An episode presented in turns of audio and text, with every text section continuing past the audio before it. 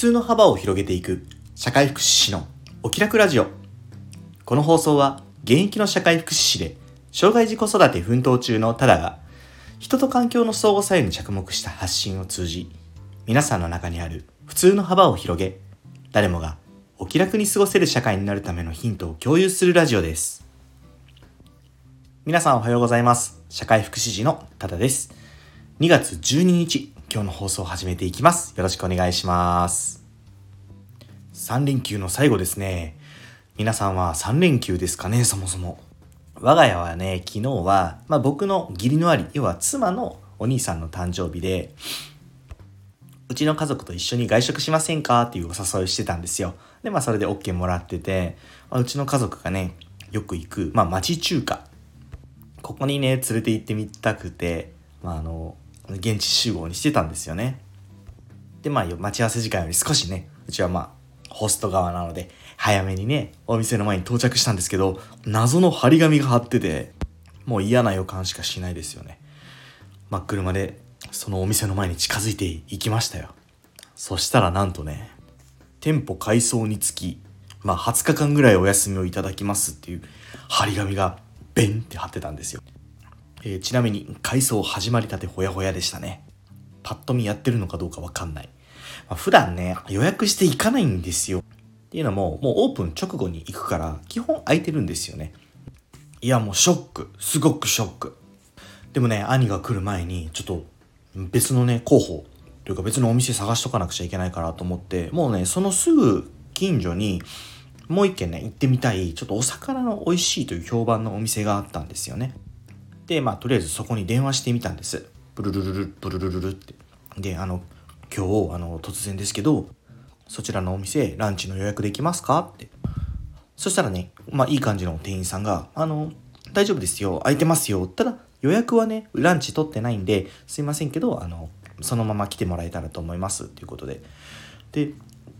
まあそんなにあのオープン直後に来てくれたらあの混むこともないので多分大丈夫だと思いますって言われたので、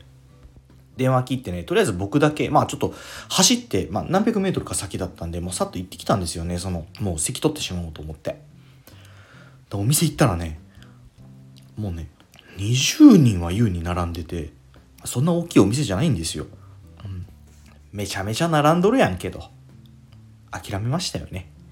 えー、結局、チェーン店の中華料理屋さんで、えー、みな、みんなで楽しくお昼を食べることになりました。まあね、義理の兄には申し訳ないことしたなと思ったんで、またリベンジをね、お願いしたいなと思ってます。まあ息子はね、まあ、義理の兄、つまり叔父が大大大好きなんで、まあ場所はどこでもいいんですよ。もうね、相当ニコニコしながらランチしてたんで、まあ我が家的にはとてもハッピーなランチタイムになったかなというふうに思いましたね。さて、本題です。今日はね、うーん、音声配信を多くの人に届けたいんだけど、どうしたらいいだろうかと悩むっていう話をさせてもらいたいと思います。まあ、っていうのもね、まあ、この発信は、まあ、この僕の発信は、社会福祉士の普及啓発、ダウン症の普及啓発っていうのは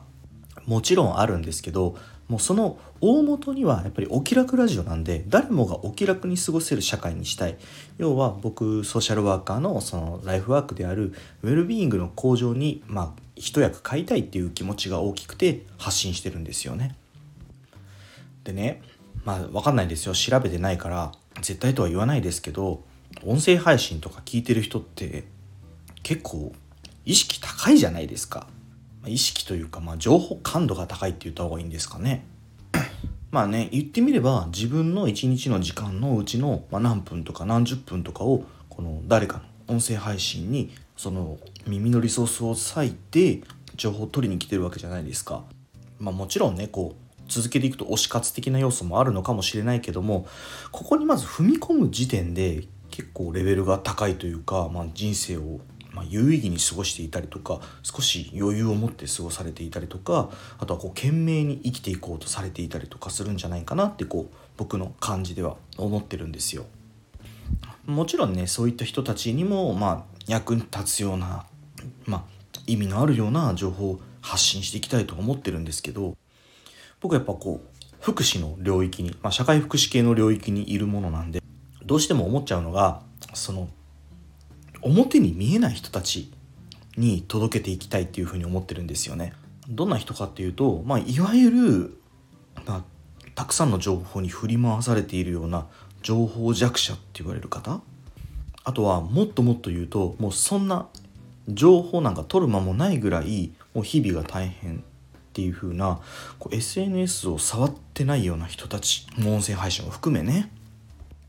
なんだろう、 エスエヌエス やってる人たちって多分みんな エスエヌエス やってるんじゃないって思ってるんじゃないかなって僕は思ってるんですけど、まあ、実際そんなことないですよね。